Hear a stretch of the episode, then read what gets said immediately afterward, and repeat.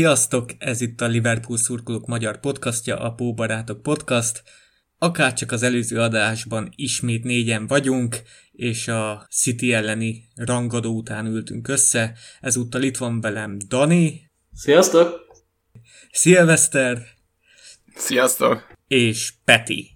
Ha-hó! Én pedig Attila vagyok.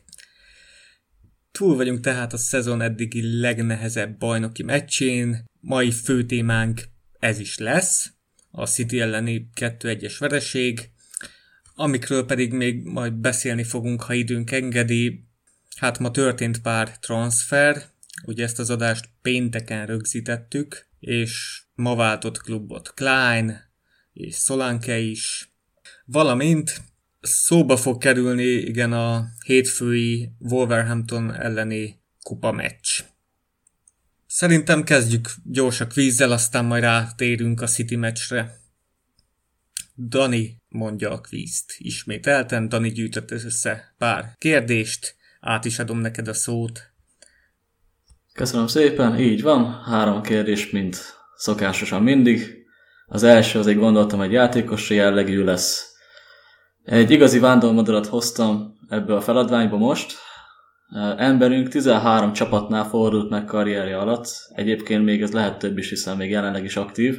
Anglián kívül három másik top bajnokságban is megfordult, nevezetesen ez a spanyol, a francia és az olasz, már aki a franciát is annak veszi. Levezetőskép a 30-as évei környékén megfordult kínai, indiai, indonéziai, mexikói és a hongkongi ligákban is. Október végétől van per pillanat klub nélkül, és mondanék még egy pár csapattársat is. Már így a visszavonulás szélén van, ugye? 30-as évei közepe felé jár már lassan. Aha. Igen. Időrendben egy pár csapattársat mondanék, hogy el tudjátok helyezni nagyjából a csapatokat is bajnokságon belül, ugye itt inkább Európából a keleti, amerikai kiruccanásban nem nagyon lehet jó csapattársakat említeni, akiket ismernénk is. Ha van rá esetleg szükség, ha nem jöttetek még rá, hogy ki az. Hát még nem nagyon. Semennyire. Egyébként lehetett volna. Franciaországban együtt játszott például maxes vagy Gibril Sziszével. Uh-huh. Spanyolországban Marco Divajóval, vagy Mauricio Pellegrinoval, illetve egyszer még később egy másik csapatnál Nabil Zárral és Keylor Navasszal is. A harmadik klubja voltunk mi, utána ment el Olaszországba, ahol például Polzennel játszott, vagy Melbergel együtt, mm. aztán visszatért Franciaországba, Mama Sakkóékhoz, Ibrahimovicsal játszott még ott együtt, és volt még egy olasz kiruccanása Aquilánéknál, Joveticsel együtt. Jó ég. Tudja valaki? A múltkori az nagyon nehéz volt, azért, vagy nagyon könnyű volt, azért hoztam most nehezebbet. Hogyha nemzetiséget mondasz, azzal már te ne, is nem árultad. Az nagyon-nagyon könnyű, annyit tudok abba segíteni, hogy ebből a nemzetiségből egyetlen egy játszott a egész klubba történelmünk során. Szóval azt azért nem mondanám meg. A régióba belesegíthetek annyit esetleg, hogy afrikai játékosról van szó. Ah. Így már, már ez is nagy segítség egyébként. Így már talán megvan.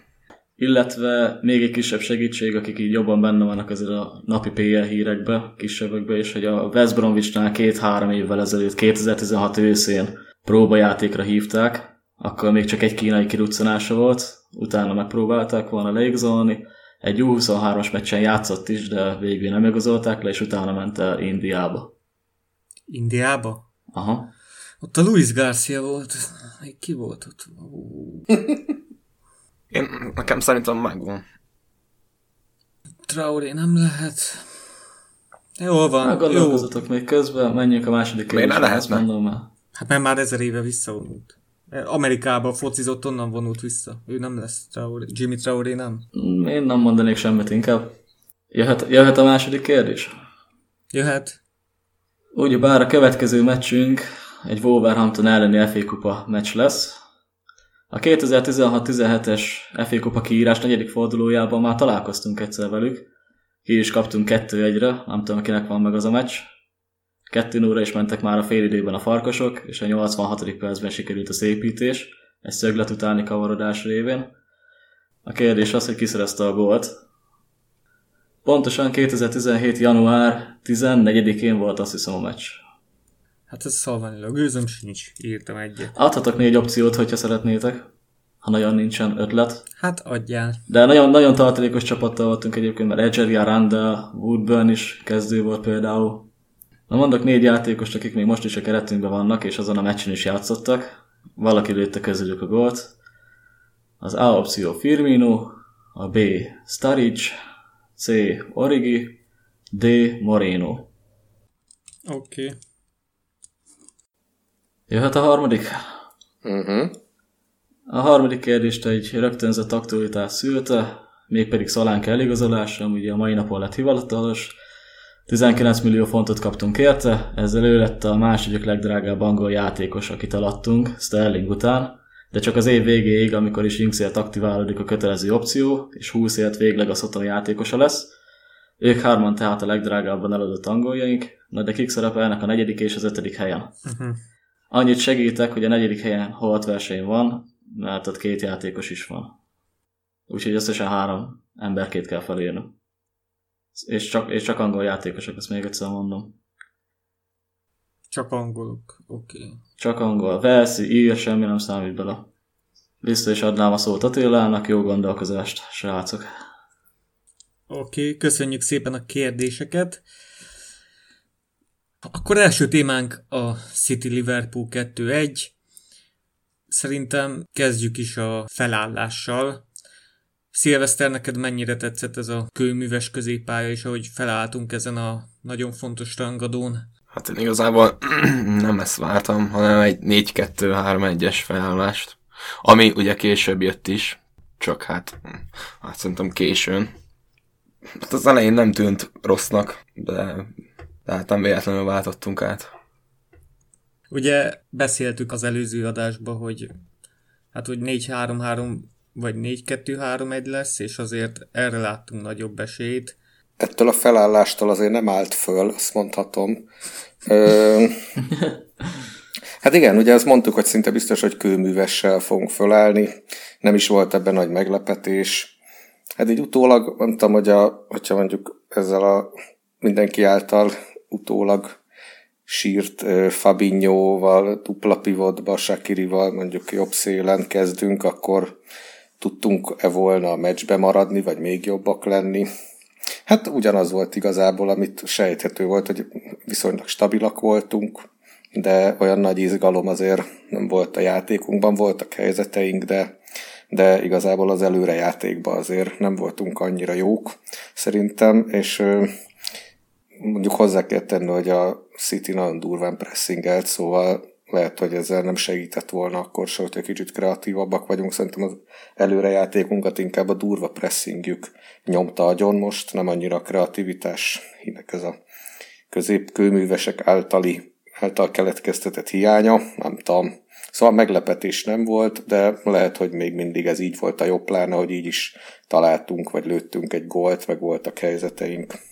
Az első fél időből ugye említésre méltó az az óriási tűzijáték ott a City kapuja előtt. Ott azért most pont az ellenkezője jött, mint ami eddig a szezonban, tehát kapufáról kifelé pattant, Mané lövése, és aztán 11 vagy 12 mm-en múlt, hogy végül nem jelzett az óra a bírónak a kezén, hogy nem, nem volt bent. Hát nem volt szerencsénk, és a továbbiakban sem.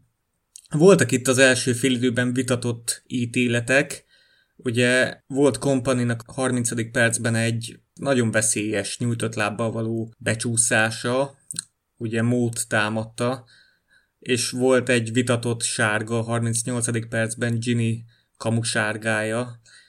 Az, amikor elcsúszott Sunny. Igen. És az elcsúszásra kapta izé, Ginny lapot, igen. Aztán nagyon, nagyon sárga lapot ért. A Wijnaldum sárgát azt én is túlzónak éreztem, az nem volt az. A Company sárgalapját azt, hát azt inkább jogosabbnak éreztem. Nem volt piros, mert akkor hasonló szituációban a Napoli ellen például a Fandályokot is le lehetett volna simán küldeni.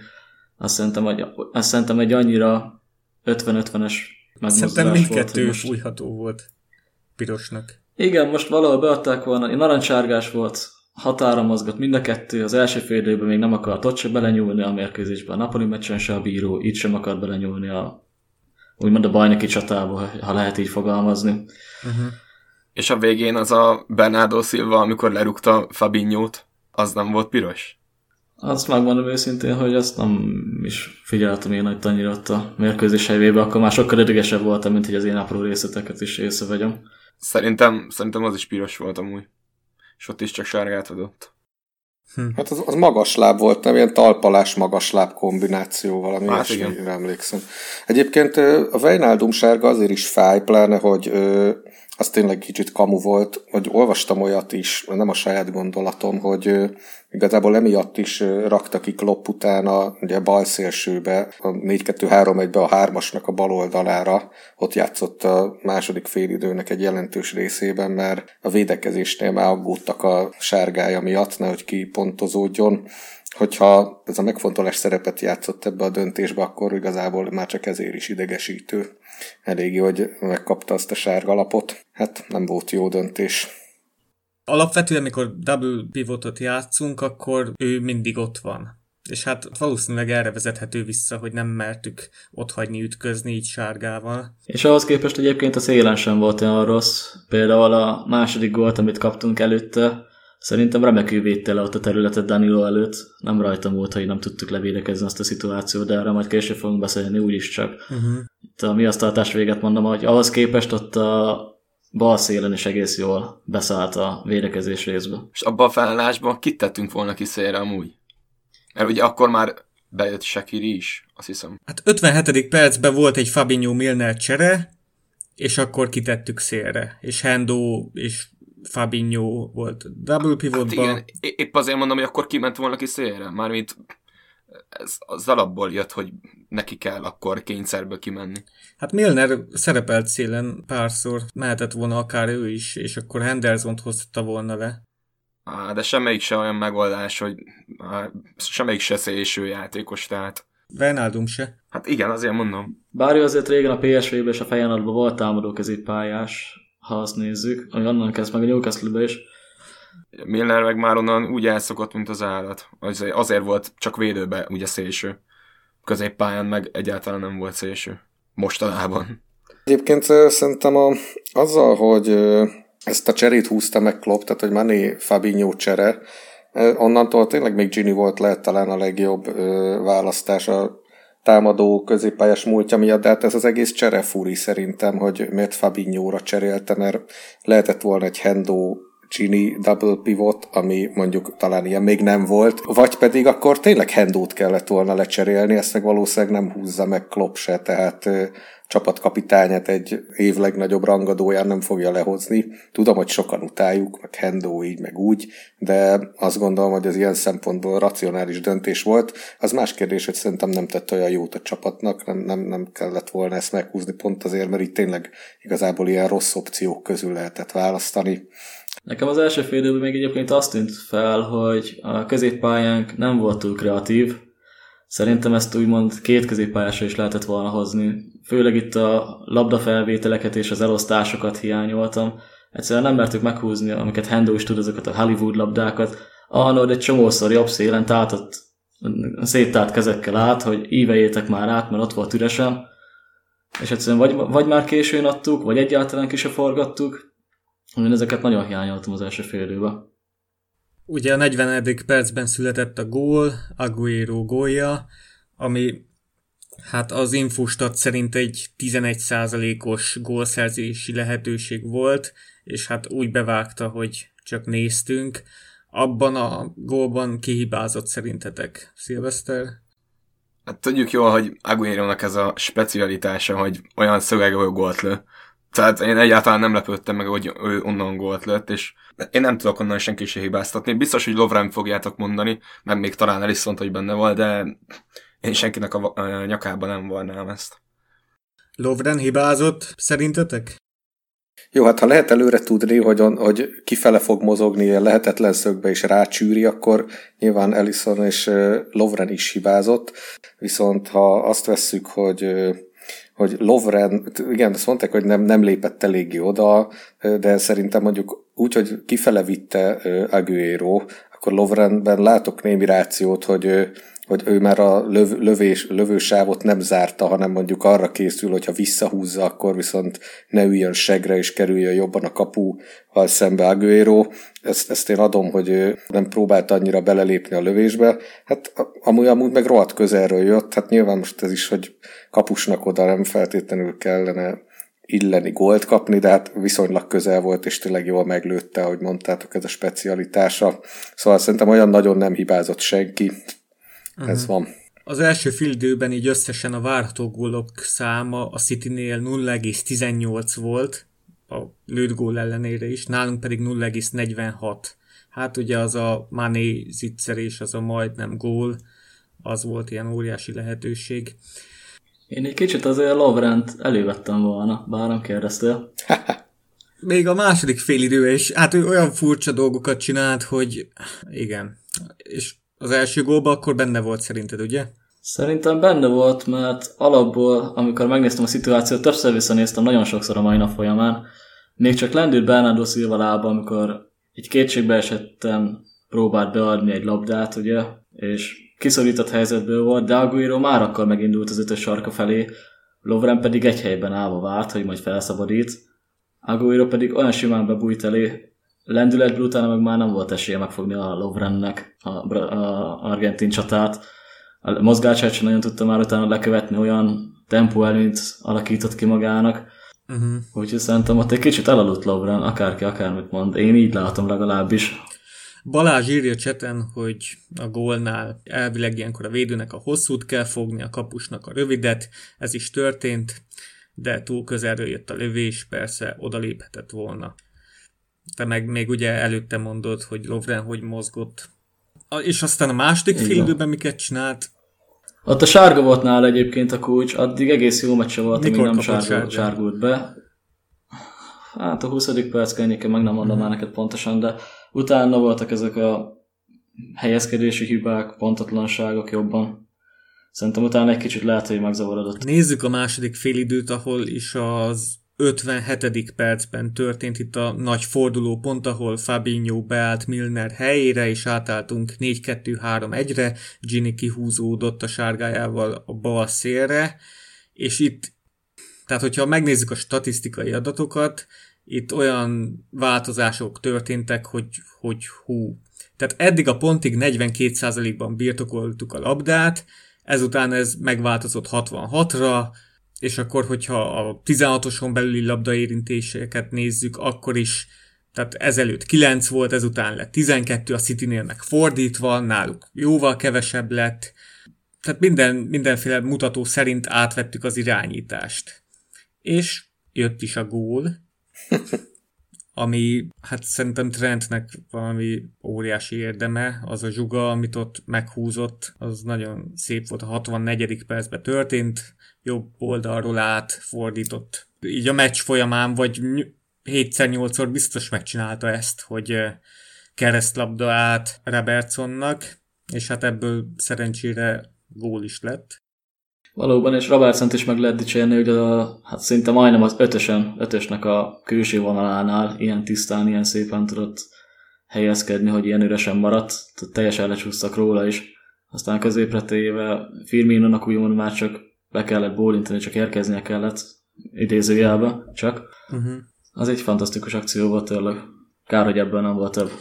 Mondjuk nem tudom, hogyha nálunk maradt volna ott Robertson hely, tehát fordított felállásban az Manchester City játékos lett volna Robertson, ami védőink mit kapnak, hogy ott valahogy még onnan be tudta, vissza tudta passzolni ezt a labdát, mert ott három ember között hullott be kb. a lábára, de nagyon szép akció volt a tényleg, hát fantasztikusan visszatette egy kapásból.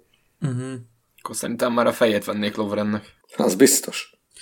És akkor úgy tűnt, hogy dominálunk, de aztán olyan hosszú dominancia mégsem lett ebből, mert egy 7-8 perc múlva érkezett Sané gólja. Na, ott szerintetek ki hibázott? Szerintem nagyon sok mindenki hibázott. Fel se tudnám sorolni egy kezemen, hogy mennyi. Erre most így hoztam nektek képeket is egyébként szemléltetni. Ugye alapból a szituáció az úgy kezdődött, hogy Danilohoz kipasszolta, azt hiszem ezen a labdát. Wijnaldum remekül fel is vette az embert, kifelé szorította Danilót, és gyakorlatilag egyetlen egy megoldása volt a passzra Danilónak, előre bikázni, vaktába előre felé Sterling felé, amit láttak is a képen itt, hogyha megnézitek. Igen. Így gyakorlatilag Lovren tudom egy kicsit elővenni most első körbe, hogy a VD vonalat azt ugye nála húzzuk meg, holott látod, hogy Van Dijk egy méterre van előtte, a másik két szélső védő meg másfél-kettővel, és neki pontosan kellett volna látni, hogy Robertson mögött helyezkedik Sterling, de úgy, hogy még ő előtte van. Uh-huh. Szóval lesre szó sem lehet. Itt a lesre állítását neki ezt meg kellett volna oldani szerintem. Ez egy kulcsmozzanat volt itt a támadásban. Utána, amikor Sterling megkapta a labdát, akkor Robertson hibázott, hogy nem fautolt egyből, hanem elkezdett integetni, hogy les, les, les, holott nem volt az. Robertson itt Moreno üzemmódban volt picit. Körülbelül igen. Utána Fabinho már, amikor Sterling lefordult, nem nagyon tudta felvenni a fordulat számot, ezt nem mondanám hibának, azt inkább csak úgy megjegyeztem volna hogy ott már lendületbe jövő Sterlinget esélye nem volt megállítani, és itt a második képet, amit linkeltem be, itt a coach amikor Sterling kiteszi Sanénak a labdát. Itt úgy el voltunk tolódva, hogy... Gyakorlatilag úgy el voltunk tolódva, hogy Arnoldnak kellett védekezni Aguiroval, a mélységből jövő Sanéval nem ért oda Mané, négyen csak moziznak középen, Henderson táncol. Hát Arnold egyébként itt szerintem pont nem hibázott, mert vitte magával Aguero, neki vele kellett menni.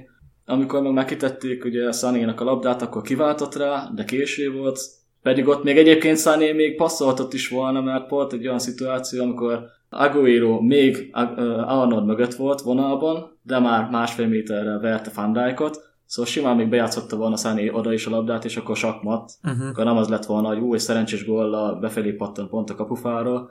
Ez teljesen tudatos gól volt szerintem, olyan helyezkedési hiányosságok voltak egymás után többször is, hogy ez valami elképesztő. Ezt nem tudom, hogy hogy sikerült így kivitelezni. Itt a kép, amit beraktál, itt tényleg, tehát Henderson mutogat valamit. Igen, Fabinho hátulról lődözi, Rovlen kivált végül is. Trent végül is, teljesen, Sterlingre. teljesen kiszolgáltatott helyzetben van. Így van, én nem tudott már mit csinálni közben. A teljesen nem volt lőtt a társai által, így van. Pont ezt akartam mondani, hogy mindenki eltolódott balra. És ezért Én lett is. akkora hely ott Szanénak. Robertson bal oldalon felül teljesen üresen van, nincsen senki. Itt, itt Lovren nem tudom miért ment ki. Miért nem nézett jobbra? Hát ment két ember. Na, hát mondjuk Soundcloud-ra nem tudjuk betenni, de YouTube-on fent lesz a kép, amit itt most nekünk megmutatott Dani. Lényegében a két kép az a Danilo indítását tükrözte, amikor Sterlinghez kapta, Sterling megkapta a labdát, illetve a másik pedig az, amikor Sterling kiátszotta a labdát Zanénak. De ez benne lesz, tehát... Ja, hogy most a SoundCloud hallgatóknak mondod el, oké. Okay egészen szomorú volt ez a gól, és innentől már így nem is nagyon lehetett érezni azt, hogy hát volt, még Szalának volt egy nagyobb helyzete, amit védett Ederson. Amit nem is talált el olyan, olyan jól azt a mhm. lövés, de jó lövés volt. És akkor beállt Shakiri, beállt a legvégén már Sturridge is, de igazából nem, nem lehetett azt érezni, hogy innen fel fogunk állni. Egyébként igen, én, én, én a legvégén, amikor már csak nyomtuk föl a labdákat, meg már Fandáik is ott kóricált valamiért, és ott tényleg nagyon beszorultak, én ott még kicsit bíztam benne, hogy valamit csak találunk, de hát mondjuk ez bármelyik ilyen hasonló meccsképen néha becsúrranhat egy gól, de ott azért elég kétségbe esettem védekezett a City, úgy éreztem. Amíg volt rendes játék a pályán, addig én se éreztem azt a nagy átütő erőt, hogy itt most valami történni fog. Uh-huh. Én egyébként Szalát is egész elszigeteltnek éreztem egész meccsen. Egy-két villanása volt, de annyira maga volt, egyszerűen labdát olyan kapott.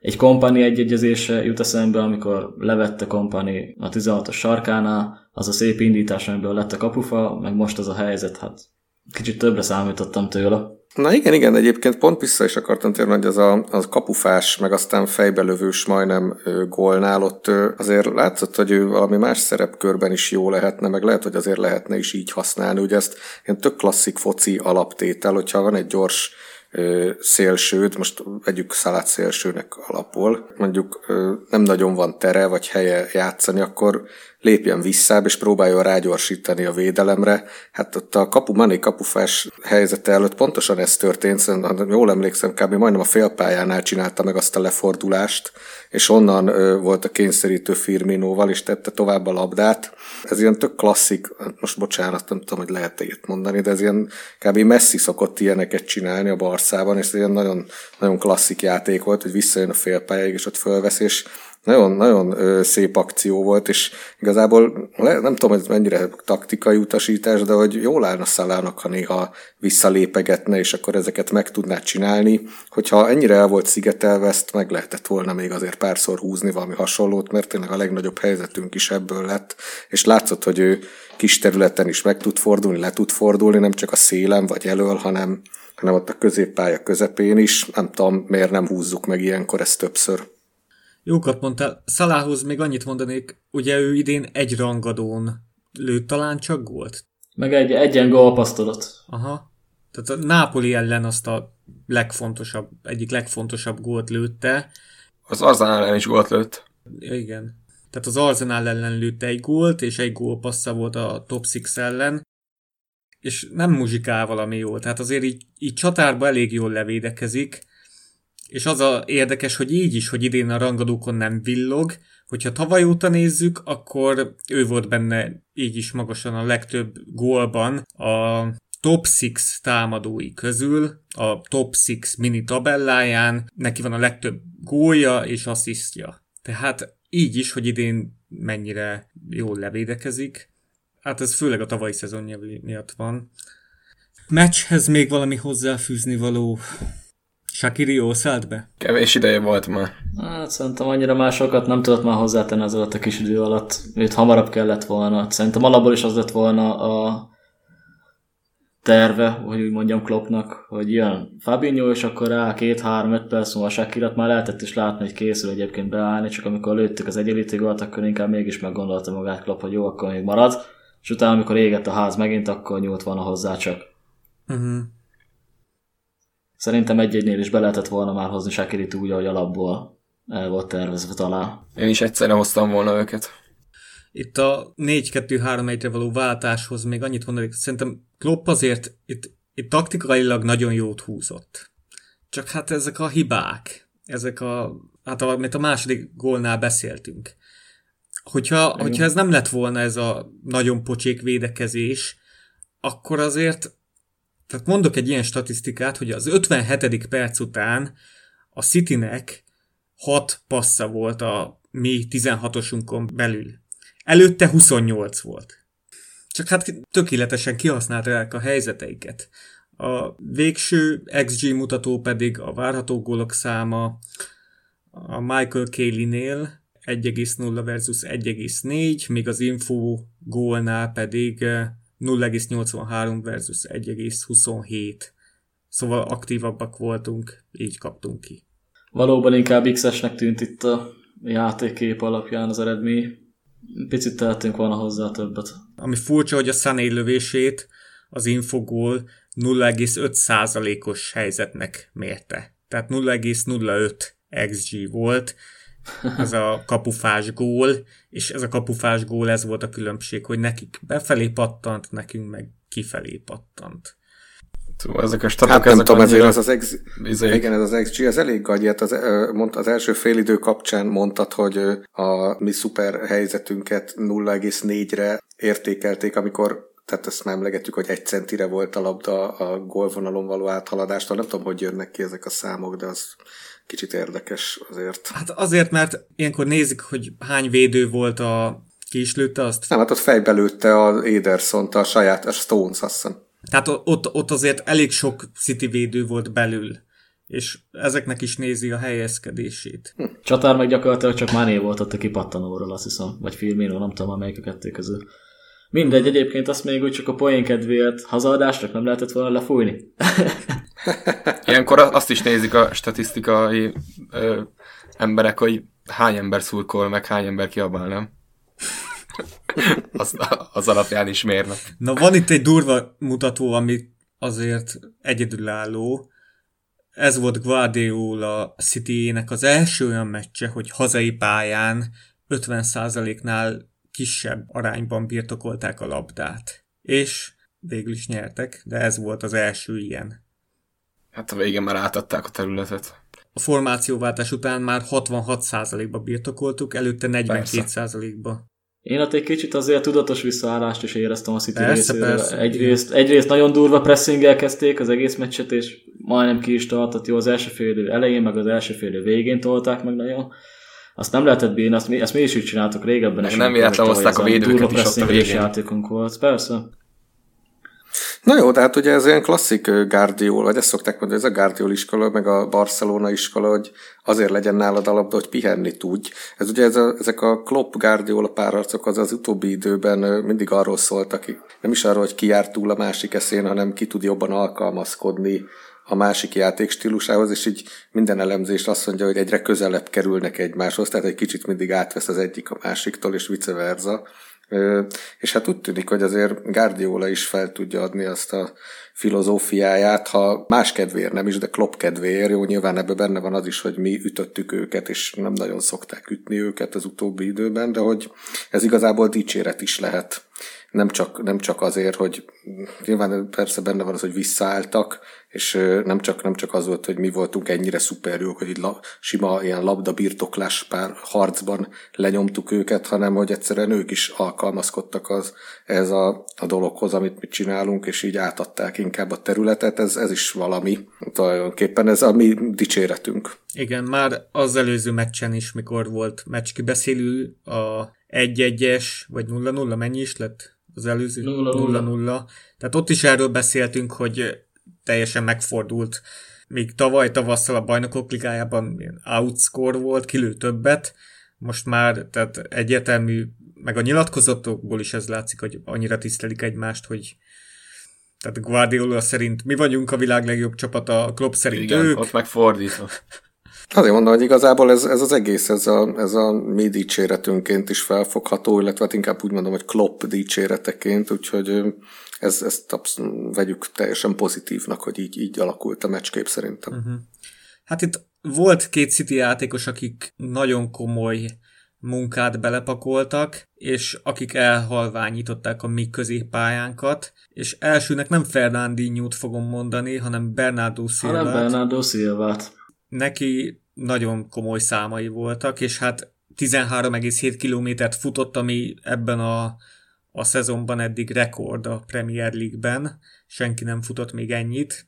És hát Fernandinho-ról olvastam negatív kritikát is, például, hogy, hogy 34%-ban eladta a labdát, de ez úgy jön ki ez a 34%, hogy egy csomószor szerelt, meg felszabadított, meg odalépett, rengeteg üt- ütközése volt. Illetve amikor próbálta folytani a középpályánk a City játékát, akkor elég sok indításra is próbálkozott, ilyen mélységbe lőtt labdákat. Itt az első fél is volt egy olyan emlékeim szerint, amikor Sterlinget hozta játékba, és a végén David Silvának volt egy kisebb helyzete, talán az volt az első, mm. első City helyzet a meccsen.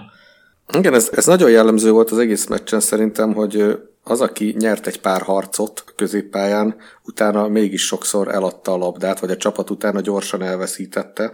Ebben egyébként pont Fernandinho szerintem nagyon jó volt, hogy sok labdát szerzett, és utána meg is tudta őket tartani, ilyen, amikor nagyon szorult körülötte a helyzet akkor is. Nálunk, nálunk ez volt szerintem sokszor probléma, hogy pressinggel, meg counterpressing tudtunk labdát szerezni, de utána két másodpercen belül eladtuk, szóval tényleg ilyen adok-kapok volt nagyon durván, és ebből Fernandinho nagyobb százalékban jól jött ki. Nekem inkább ez, ez volt benne nagyon durva. Hogy... Amúgy ő is 71 százalékba passzolt, ami azért nem olyan hű, de jó. Nem sok, de, de, de, de, azért, de azért a szerelései után jobban, nagyobb százalékkal tartotta meg a labdákat, még így is szerintem, mint sok, sokszor, mi. Statisztikákkal nem tudom alátámasztani, de ez volt, a, ez volt a meglátásom, vagy a megérzésem. Itt még Bernardo Silvának és Robertsonnak volt ilyen mutató, hogy 10 labda szerzés, ugye azért nagyon sok kritika érte így, hogyha olvassuk a fórumokat, egy játékos szittak nagyon, a Lovrent. Neki gondoltam volna. És te Szilveszter, te őt megvédenéd, ugye? Így van. Tehát mondjál róla a védőbeszédet, hogy miért, miért ne szidjuk, mert hát olyan furcsaságokat csinált, tehát mikor ott áll egyedül, és oda passzolja a City támadónak, mikor kilőhetné a világból, de ő a City támadónak passzolja oda. Én azt nem bírom ebbe az egészbe, hogy amikor vannak néha ilyen gyengébb meccsei, én is gyengének éreztem, de én, én nem veszem elő őt úgy, mint hogyha ő lenne a bűnbakunk, meg nem tudom.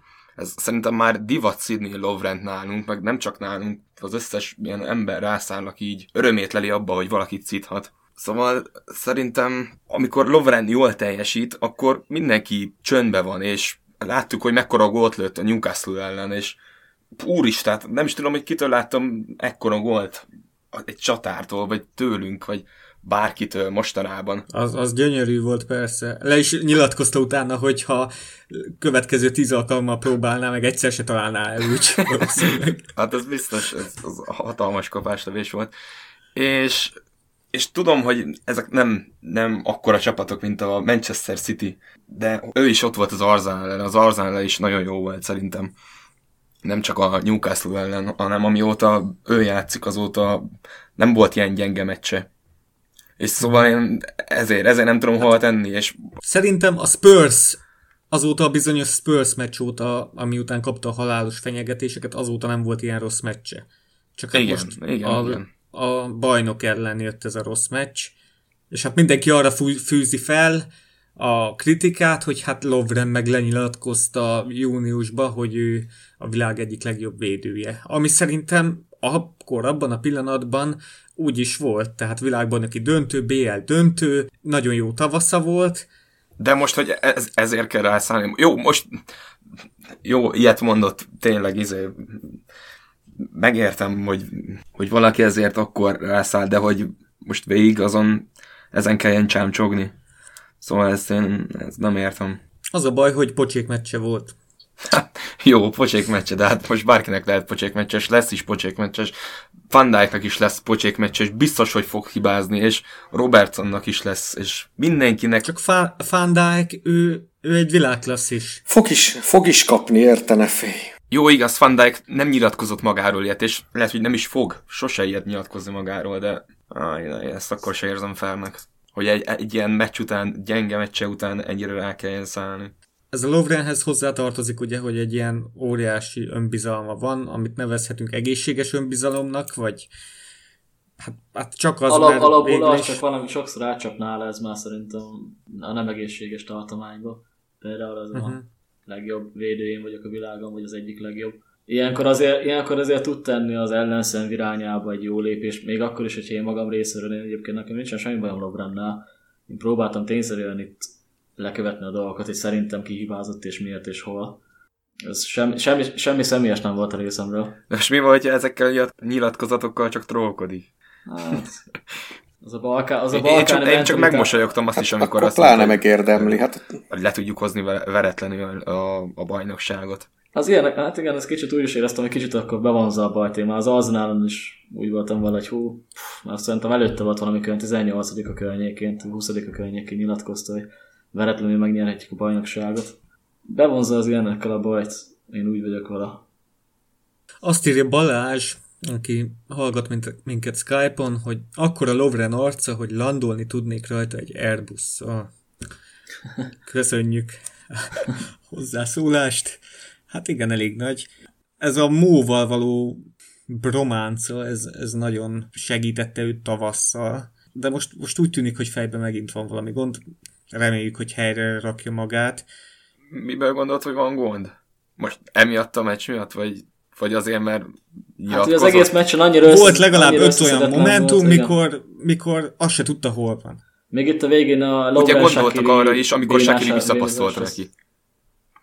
De azt Shakinek nem vissza kellett volna passzolni, egyértelmű, hogy nem kapu irányába passzoljuk a labdát.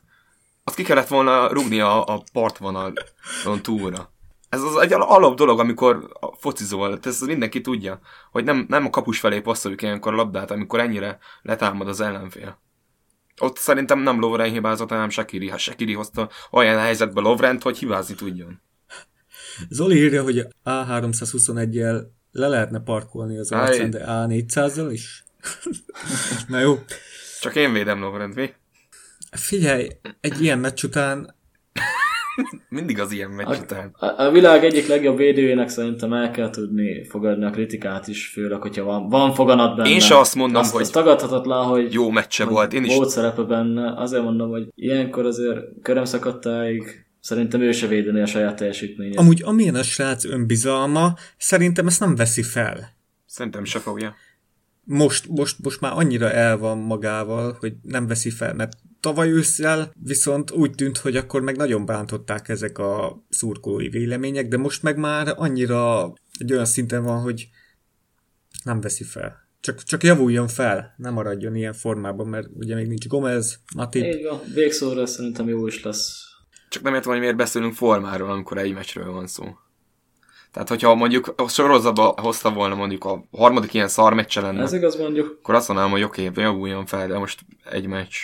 Az is a City ellen. Akkor inkább úgy mondjuk, hogy ne zuhanjon De pont ez a baj vele szerintem, hogy Térjen vissza a régió formájához. De nem, de hát ez a baj vele, hogy, hogyha, hogyha tud magas szinten teljesíteni, és itt van a fejbe a baj, akkor miért van az, hogy ö, rendszeresen van egy-egy olyan meccs, amikor nem az, hogy így gyengébb, hanem hogy te totál összeomlás, vagy, és akkor vala- valami biztos, hogy nem oké. Tehát mi, mi, mi tör ilyenkor rá, azt talán csak ő tudja, meg a pszichológusa, de meg kéne azért vizsgálni. Nem tudom.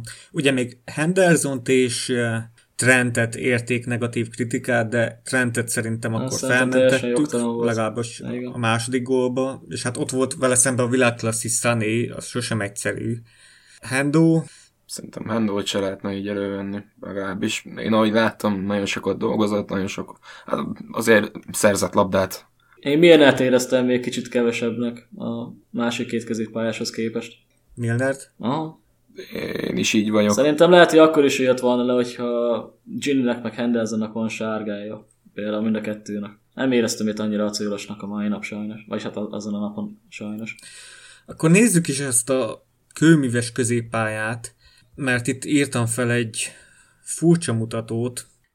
Ugye öt vereségünk volt idén, így, így összvisz. Ugye kezdve a Miki Egér meccsel a Chelsea ellen, mindenhol felírtam, hogy vesztes gól, tehát az utolsó gólt, amivel kikaptunk, akkor milyen középpályánk volt a pályán.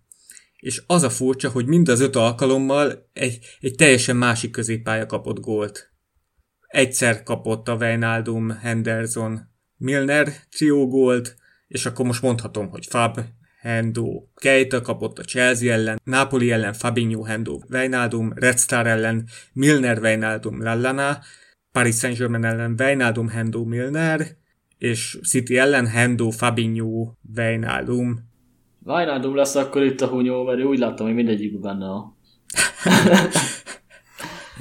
Hát igazából ő geci sokat játszik. Még amit megkérdeznék tőletek, tehát Jürgen nálunk egyértelműen januárban a legpocsékabb. Tehát ez volt a tizedik januári veresége. Szerintetek most benne van egy újabb hullámvölgy? Vagy most nincs benne? Hát én adnám, hogyha a Wolverhampton ellen kiállnánk egy tarcsival, és leszopnánk megint, Ugyanezt de akartam nem én is mondani.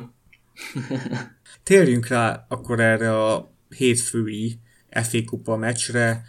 wolves játszunk 20 óra 45-kor, tudomásom szerint magyar csatorna nem közvetíti, Miért közvetíteni?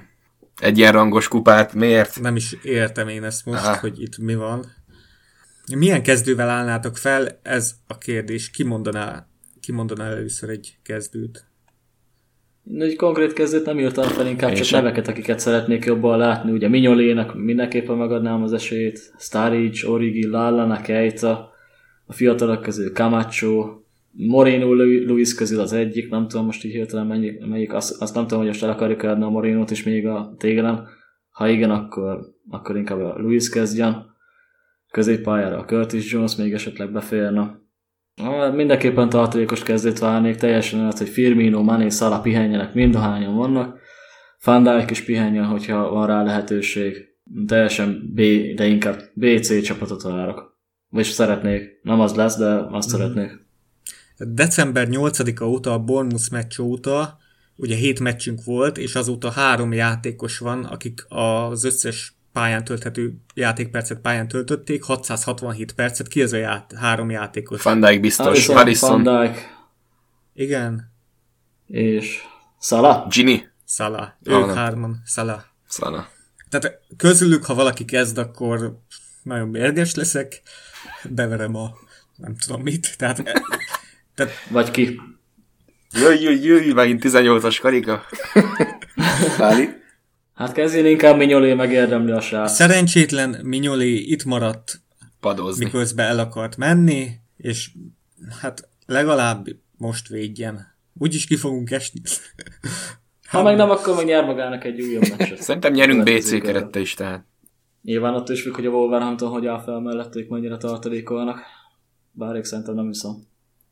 Szerintem se. Itt, itt van előttem, itt van előttem a pályán töltött játékpercek százalékban. Ugye Alisonnál 97 százalék, Robertsonnál 88 százalék, Virgilnél 95 százalék, Salánál 90 százalék, Manénál 85, Bobinél 79, Ginny 83, na így őket, így cakompak nem akarom pályán látni. Igen.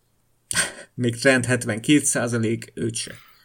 Egyébként nem a Wolverhampton az, amelyik a legkevesebbet rotál kb. eddig a Premier League-ben. Igen? Lehet, hogy náluk is fölkerül egy-két nem, nem standard kezdő a csapatba, és úgy meg akár lehetne is kockáztatni nálunk is.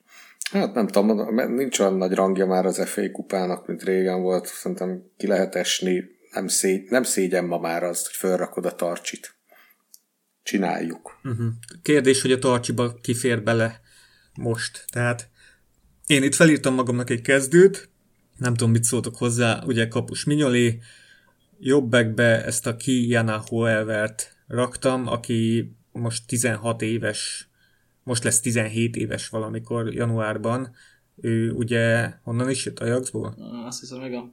Tehát ő lenne uh-huh. most így a legfiatalabb játékosunk, aki FA kupában pályára lépne. Amúgy összességében minden idők harmadik legfiatalabb Liverpoolia lenne. Csak most Németországban fog játszani az U18 egy ilyen valami Mercedes Youth Cup-on, és talán lehet, hogy oda elutazik, nem tudom, hogy elutazik-e, de most nagyon írja a klubhoz közeli sajtó, hogy Kleint ezért is engedtük el. Ez konkrétan ezt írja, hogy ezért lett eladva, mert ott van a jobb hátvéd posztra uh, Trent, Gomez, Mármint Fabinho és Milner is tudsz, hogyha játszani. Hát igen, ugye, igen, ugye kölcsönadva, igen. Aha. És, hogy azért, és az ötödik számú opciónak, amíg előrébb is léphet, ott van az a Hover srác, aki 16 éves. Az a baj, belső védőnek nem tudom, kit kéne játszani. Masterson Phillips. Legyen így. Hát Philips, Philips se nagyon já, játszik, meg, vagy nem nagyon edz információim szerint. Meg én nem is nagyon szeretem. Akkor Fabinho. Nem jó. Egyszer is ki kell próbálni ott is, hát amilyen formáció. Felírtam magamnak Lovrent, hogy ő, ő játszon. Hát én is Nat Phillips vagy Masterson, amelyikük egészséges. A Moreno nyilván neki játszania kell. Kamácsót ugye nem fogjuk addig elengedni, amíg ezt a meccset le nem játszuk. Őt a Láció vinné elvileg. Nem, nem a Láció, őt a Sporting vinné. Ugye? Ha, igen, a Láció az Adekánya volt. Kell, tehát mindenképp játszatni kell. Kérdéses, hogy Ezsária ő most milyen erőállapotban van, mert felnőtt kerettel edzésképeken őt se láttam, de ez mindenképp egy, olyan meccs lenne, ahol be lehetne dobni, meg nyilván Lallanát is, és akkor a csatárok pedig Staric és Origi. Ezzel teljesen egyetértek, én is valami ilyesmit vázoltam fel tegnap a csoportba egy-két eltérésre. Camacho talán jobb hátvédnek is beláttam. Reméljük így lesz. Be lehet tenni, igen. Hát Camacho lehetne, de mo- mivel most akkora hype emellett a Hoover, Hoever gyerek mellett. Ő viszont tud belső védőt is egyébként. Tud, Hány de centi magas? amikor én őt Há, 16 éves gyereket nem amikor fogunk én őt berakni utoljára belső védőként láttam játszani, akkor 7 nóra kiszoptunk a Portótól. Hány centi magas amúgy? nem olyan, nem tudom, 180. Pillanat a kérdése is mondom, ha itt kiírja. Belőle fullback lesz, nem belső védő, szerény véleményem szerint. 180 centi. FM data. Mennyi? 180 centi. Hát Az akkor semmiképp, akkor jó. semmiképp se rakjuk be.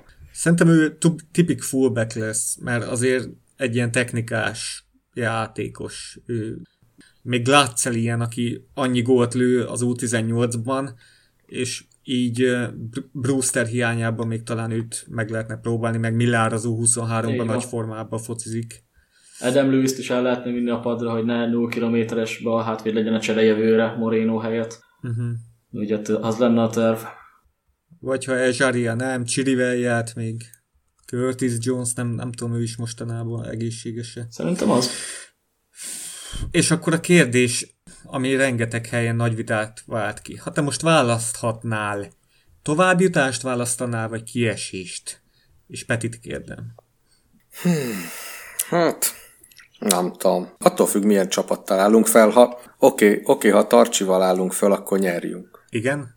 Ha erős csapat állunk fel, és ez azt jelenti, hogy komolyan akarjuk venni a kupát, akkor pont, hogy essünk ki. De viszont az meg rövid távon nem jó, mert akkor fejekben nem leszek. Tehát nem jön be az, amit Klopp akar. Hogyha a gála kezdőhöz közeli csapat megy ki, akkor épp az, hogy azért küldi fel azt, hogy kiavítsuk most ezt a vereséget.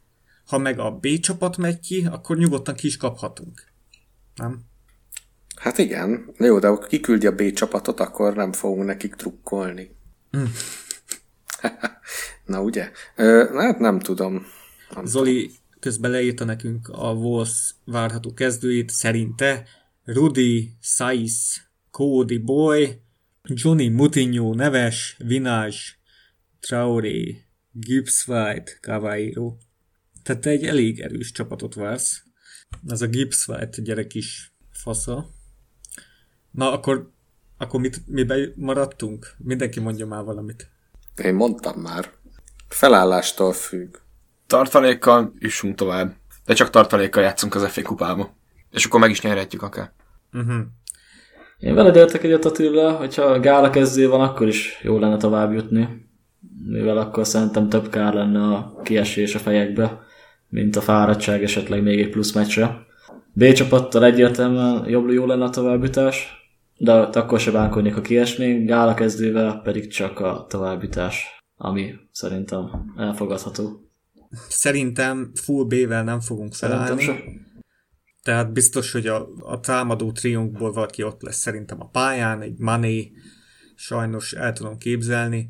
Én egyértelműen akármilyen kezdő megy, azt akarom, hogy essünk ki a picsába. Most itt felírtam a menetrendünket. Tehát, hogyha tovább jutunk, akkor következő kör január 26-a, így hétvége. Azt követően játszunk a Leicester City-vel szerdán, tehát 30-án rá, három napra. Valószínűleg három, vagy négy, vagy két napra. Ami szerintem, tehát ekkor jóval kevesebb időnk lenne felkészülni a Leicesterre. Ha a negyedik körből tovább jutunk, akkor következő kör február 16-a, így hétvége itt is. Hogyha itt pályára lépünk, rákövetkező kedden játszunk a Bayern Münchennel. Bajnokok ligája 8 döntőt. És még a negyed döntőt írtam fel, hogyha még oda is eljutunk, akkor azt pedig a Bayern idegenbeli meccs fogja követni. Szóval mindkét Bayern meccsre lenne kevesebb idő felkészülni, és a Leicester elleni hazaira. De hogyha tartalék csapat elke, akkor tök mindegy. Tehát tőlem akkor meg is nyerhetjük. Nem, nem tök mindegy. De pont ez a lényeg, hogy mióta Klopp itt van nálunk. Majd most tartalékolni ez... fog, nyugi. Ne, nem lesz, nem lesz olyan, hogy nem. A felkészülés a következő csapatra attól rövidebb lesz. Azt akarja Igen. mondani Attila, hogy hiába a B csapattal játszunk, vagy C-vel, felállhatunk U18-asokkal is, attól függetlenül az egész keret, az egész stáb. Majd majd külön válunk, egy külön válunk ketté csapat, és akkor... Ugye a matematikus Glenn Fonat egyik írója írt erről többször is, hogy eh, mikor heti két meccs van, teljesen mindegy, hogy full tartsival állunk fel az egyik meccsen, vagy az A csapattal, akkor is a szakmai stáb a hét hátralevő részében, ami nem a kupa meccs, csak akkor tud arra felkészülni. Tehát csak akkor készítik a csapatot arra. Tehát, hogyha szerdán van a kupa meccs, szerdáig a kupa meccsre készítik a csapatot. És csak csütörtöktől készítik fel a bajnokira. Igen. Hogyha a fitness most ki is veszük a képből, mert rotálunk. Ez már szerintem egy olyan érv, hogy 29 éve nem nyertünk bajnokságot, 29 éve várunk, hogy végre most nyerjünk. Lesz egy FA kupánk. Van, van erre lehetőségünk, és az FA kupát le kell szarni. Jó, így, így viszont halad értek egyet amúgy, igen. Majd meglátjuk. De abban is van, amit Peti mondott, van ráció, meg amit Szilveszter.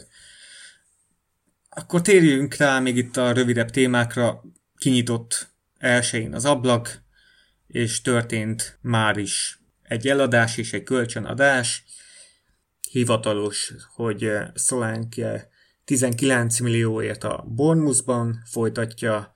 Ez még kérdéses, hogy van-e visszavásárlási opciónk, vagy nincs. Egyes források szerint van, mások szerint nincs. Valamint Client kölcsön adtuk ugyancsak, őt is a Bournemouth kölcsön, ugye? Hogy megspórolta egy árát a Bournemouth, egyszerre kettőt is el tudod hozni. külön géppel. Hát lehet, hogy itt eh, történt valami egyeztetés közben. Nem egymástól független a két dolog, bárki tudja. És elvileg nincs opciós jog eh, a, Bournemouthnak megvenni Kleint. Ne is legyen. Miért mondod ezt? Nyáron Azért, mert én távozó Clyde. szerintem. Nem szeretném, hogy Én elmenjen. is szeretem.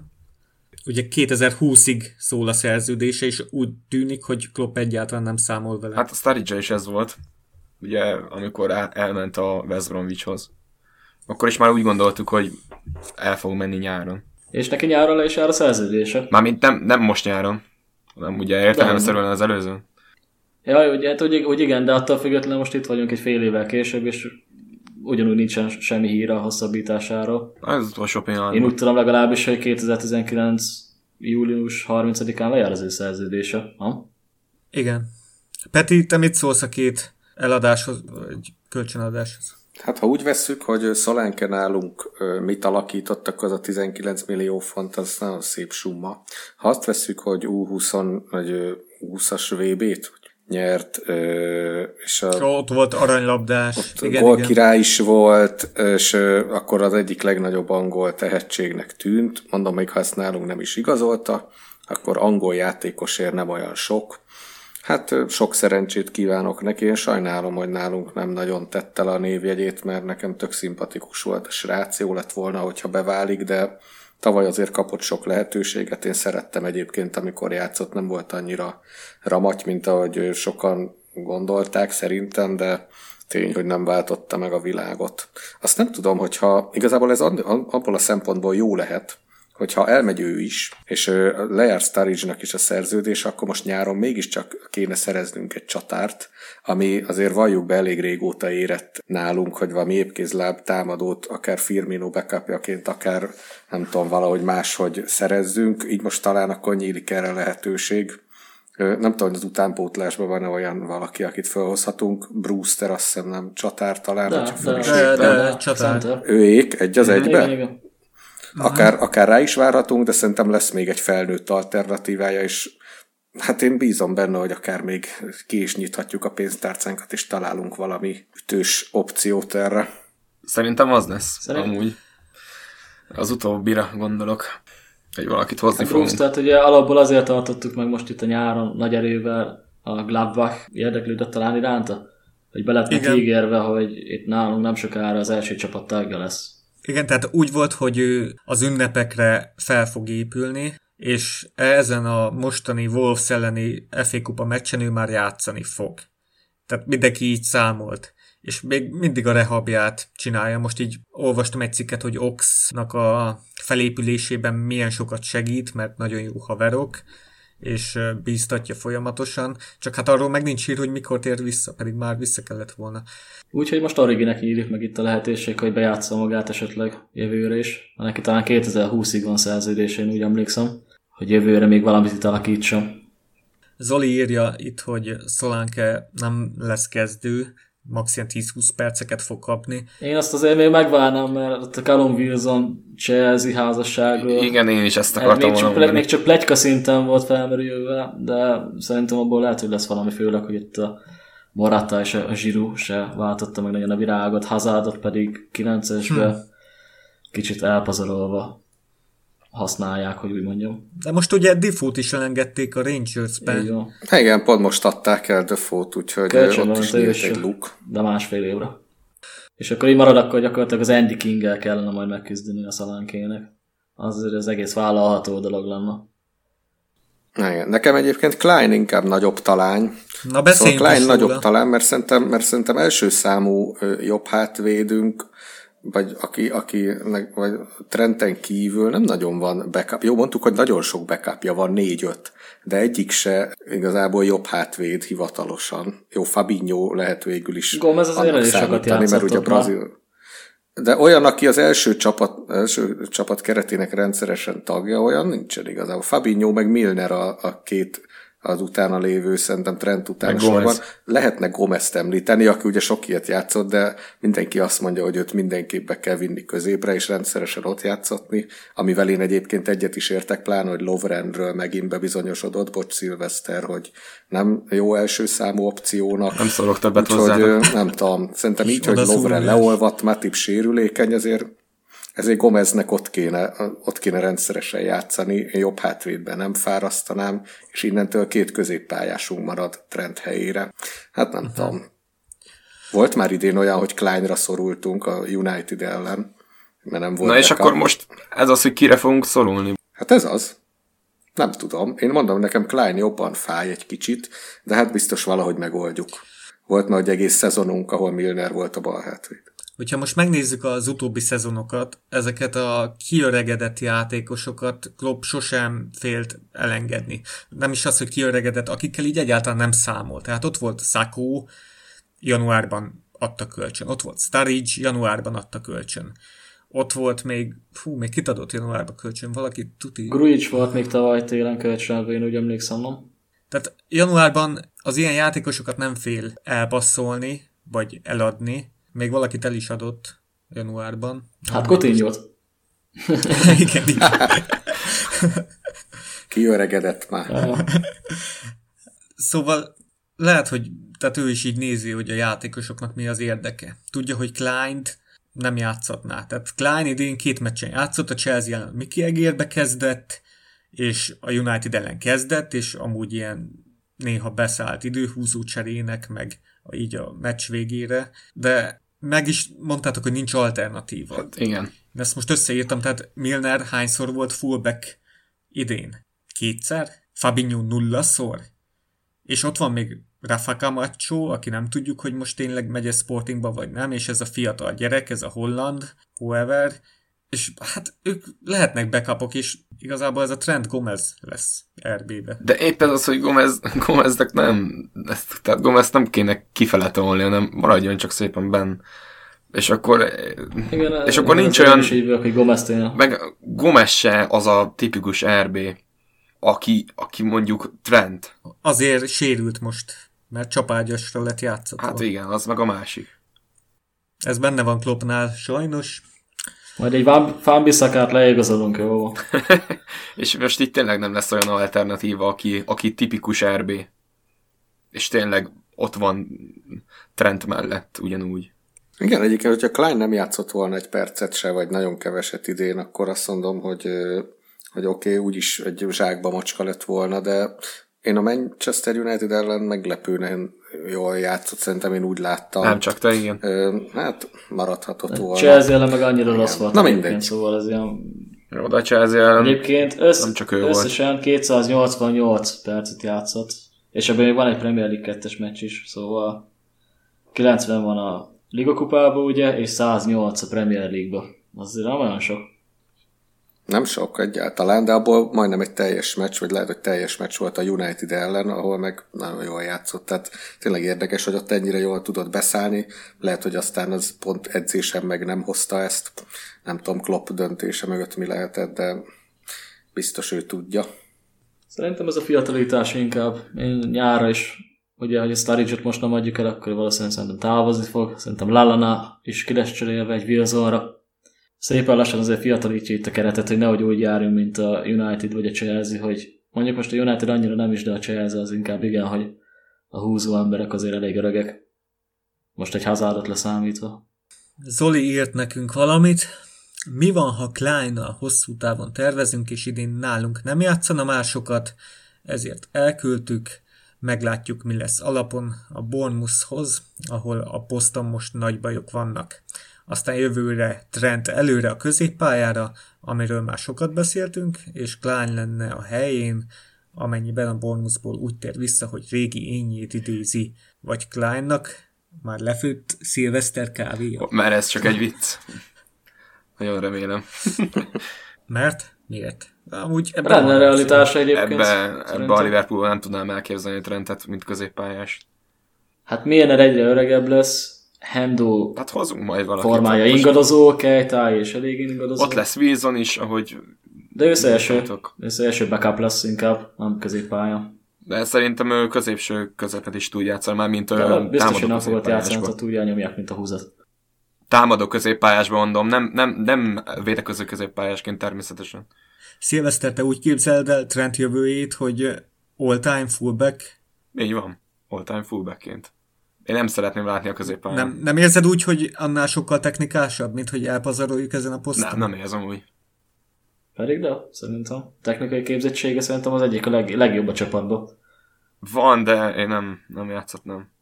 Főleg így. Most mikor fog ott középpályán játszani? Most mondjátok el. Mikor fogunk egy olyan ö, találni, mint ő? Szerintem, Hát ott van Klein. még hogyha vissza is jön Klein, akkor se, akkor se lenne, akkor se lenne ő Gomez. középpályás. Még fogadok is veletek. Egy tízezresbe, hogy soha nem lesz kezdő középpályás. Hát pedig már volt. Hát jó, egyszer. Volt már tavaly tavasszal. És akkor se hozta a legjobbat. Na jó, Szilveszter fogadtunk, hogy két év múlva csak a középpályán fog szerepelni. Olyan szerepkörbe fog játszani, mint Oxlade. Nem. nem. De, de ez lesz. Nem, nem. Egyébként a legtöbb ilyen stúdió, stúdió elemzésben is mindig azt emelik ki, hát a Lineker volt talán a meccs után, a City meccs után, ő is mondta, hogy hát ez a srác, ez miért jobb hátvéd. Na mindegy, majd lesz valahogy. Hát igen. Mert például most nincs alternatívánk. Hát nem tudom, azért egy jobb hátvédet is lehet úgy csinálni, hogy ö, megoldja, és kihasználjuk a képességét. Pont a múlt heti ö, podcastban beszélgettünk itt a bal hátvédek, vagy a bal, baloldali védők, akik inkább támadóbbak, vagy ez mi az oka, és a Marcelót, meg nem tudom, kiket hoztunk fel. Igen. Igazából nem akadályozza szerintem semmi, hogy jobb szélen mi egy hasonló szerepkört kialakítsunk neki. Én is inkább azt mondanám, hogy bevált jobb hátvédbe, Szerintem de. Szerintem meg akadályozza, hogy Húha. Húha. pont azt beszéltük, hogy, hogy nagyon kevés a támadó felfogású jó. Azért van egy pár mondjuk Dani Alves ilyesmi. Munyé, Igen, tessék, Dani Alves. Kimik is Na, elég sok gólpaszt ki azt azért a Bayernba. De mióta itt van Klopp, azóta nálunk, tehát vagy Klein, vagy Trent, vagy Gomez, és egyik sem fogható egy Borénóhoz, vagy egy Dani Alveshez, tehát, tehát támadásban. Morénóhoz. Hát igen, támadásban azért az teljesen más, amit Morino nyom. Valamit az ablakban még vártok, fogunk valakit igazolni szerintetek? Most meg fogtok kövezni főleg Szilveszter, de én már a múltkori adásra is, amikor benne volt esetleg a témá ismertetők között, hogy majd beszélgetünk az igazolásokról, én egy középségvédőt azért vártam volna. Akkor is, most is. Egyszerűen oda úgy érzem, hogy kevesen vagyunk létszámba. Persze, Néha minőségben is. Oda, oda szerintem mindenki vár. Illetve- Illetve... muszáj érkeznie valakinek. Igen. Ott azért ezt nem tenném fel én a bajnoki címet Klopp helyébe, hogy négy védővel, hogy Van Dijk is majd mindig egészséges lesz egy egész szezonon keresztül. És ki lehetne ez a játékos vajon? Hm, hát igen. Kulibáli. Mert ilyen kókert sok értelme nincs, szerintem. Igen, amikor ugye ez van, hogy Klopp csak... Csavánt ezért nem kellett volna elengedni. Igen. Igen, amikor jövünk, hogy a hogy izé, Klopp nem meglészik meg a középszerrel, meg csak tölteléknek nem vesz játékost, el nem tudom képzelni, hogy most akkor kit lehetne Van Dijk mellé megvenni őszintén szólva, pláne januárban. Hát Van Dijkot is januárban hoztuk. Hát igen, de az... Szóval a hát, lehetőség ott a? Southamptonból van, ott most valami jó belső védő Meg-. Meg, A Hoyt az meg nem mondjuk annak volt elézménye mint Van Dijknak. Most meg nem hallunk senkiről. Zoli írja, hogy Dunk vagy Duffy a Brightonból, ők jók lennének. Vagy egy. Tarkovsky, vagy Tarkovsky, vagy mit tudom én, nem tudom, most annyira nem vagyok képbe a piacon. Hát én a Leszteres Palinak örültem volna, aki nem ugrik be. Maguire-nek? Maguire, igen. Maguire. Pusa fejű. Ő szerintem egy nagyon jó belső védő.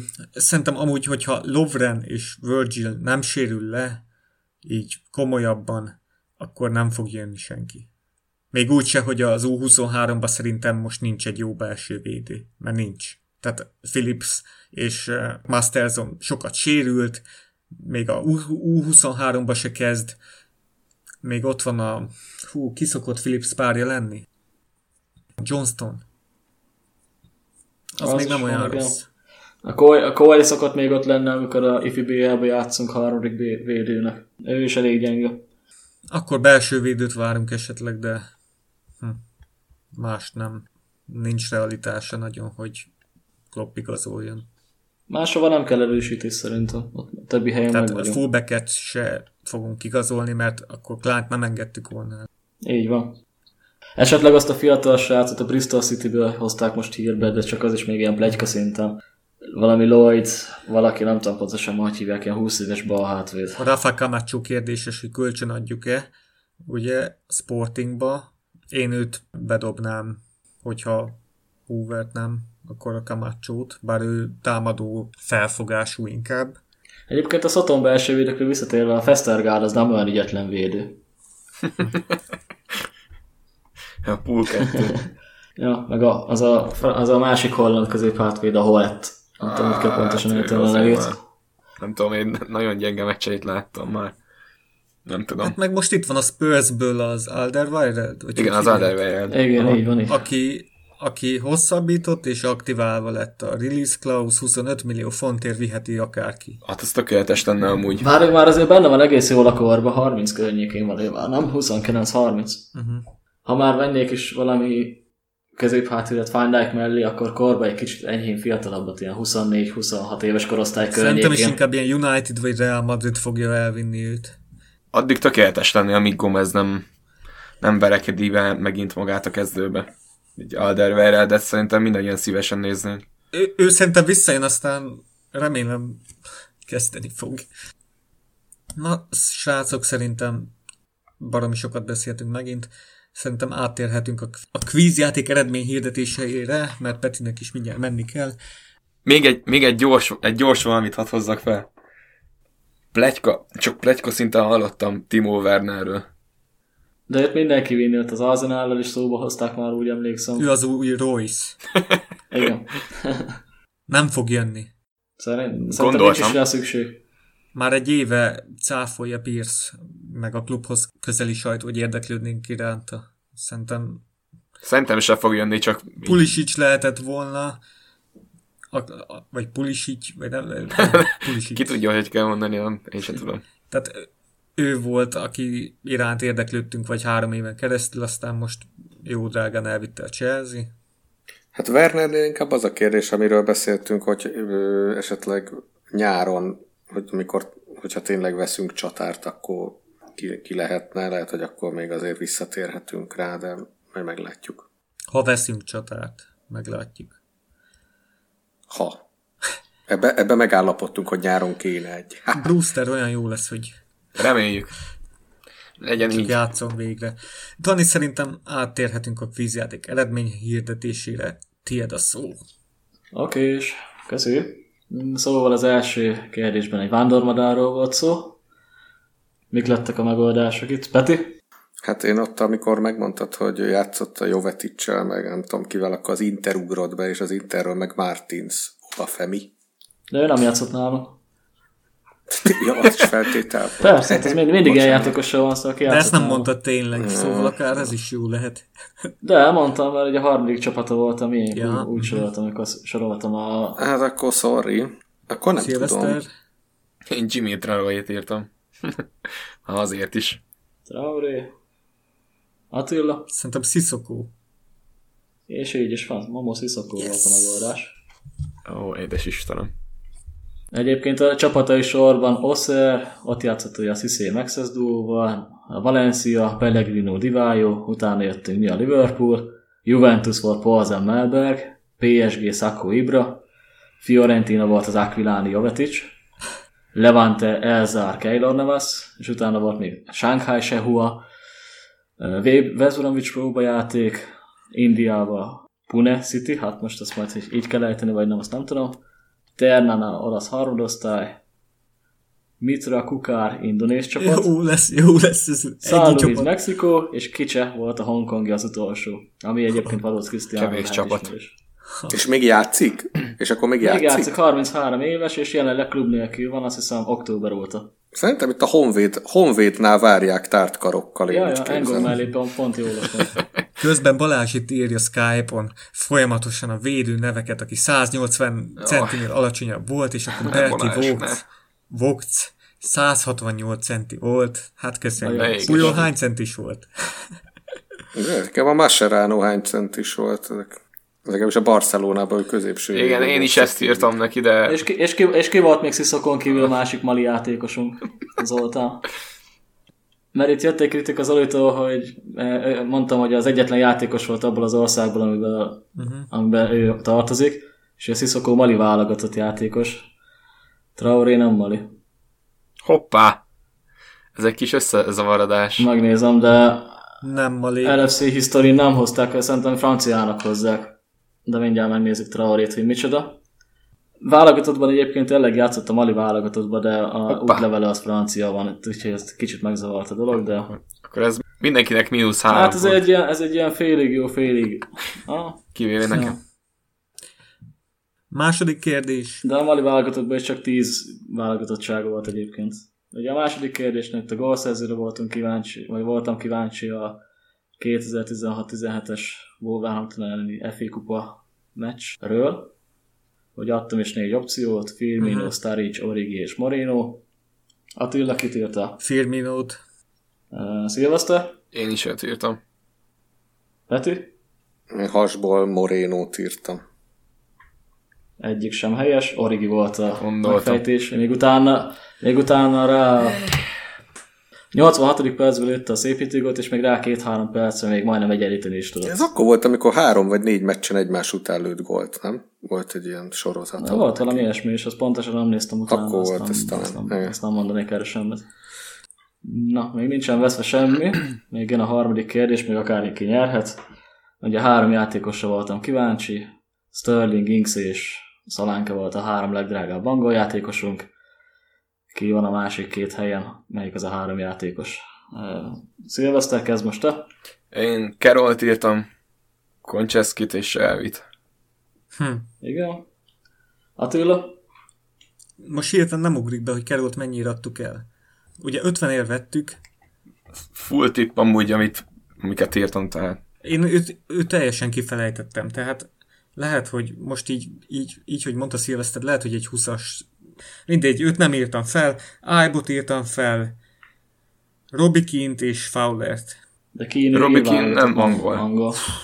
Akkor Ro- Robikin helyett, akkor Kerolt mondom, Ibe, Carroll és hát Fowler, Fowler legyen, de az már nagyon rég volt, de azt tudom, hogy ő akkor nagyon drágán ment el a Citybe.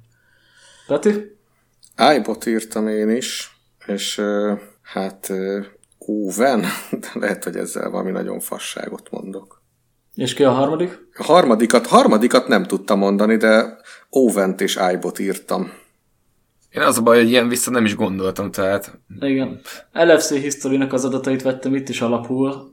Ott Carrollra és Ibe írnak 15-15 millió fontot, uh-huh. ugye West Hambe és most a Bournemouthban nem olyan régen adtuk el őket. Úgyhogy Attilának itt van is két pontja, eddig én Kerolt írtam. Szilveszternek is van egy. Igen.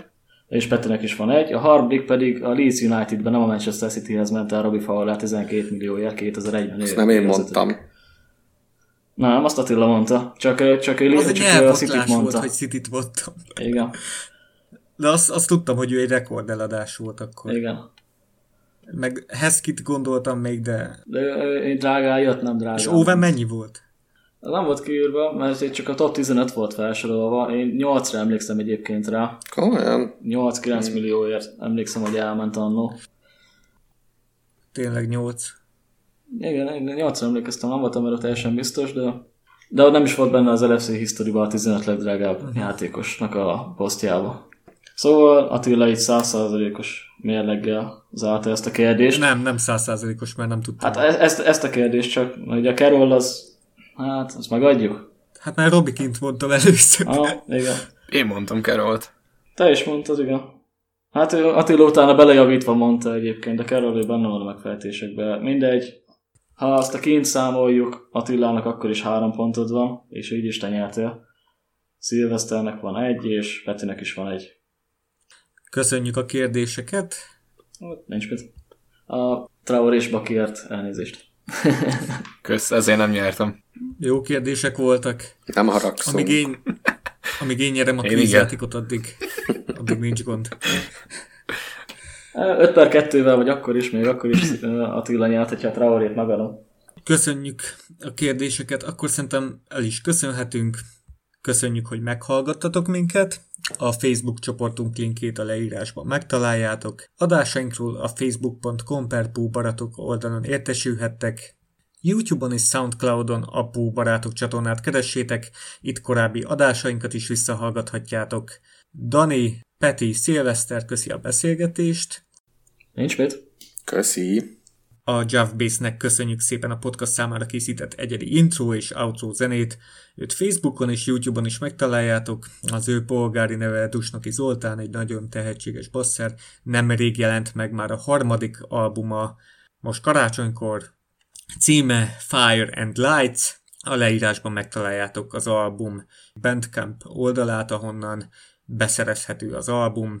Zoli korábbi trackjeit dolgozta fel, és az album maga ilyen télies hangulatot, ám bár melegséget áraszt, hallgassatok bele. Köszönjük, kedves hallgatóink, hogy meghallgattatok minket, jó szurkolást hétfőre, reméljük, hogy kiesünk. Na, vagy, vagy tovább jutunk, ahogy ti szeretnétek, legyen az. A többség azért biz- bizonyára szurkolni fog. Csak egy jó streamet kell majd találni. Köszi srácok a beszélgetést, sziasztok!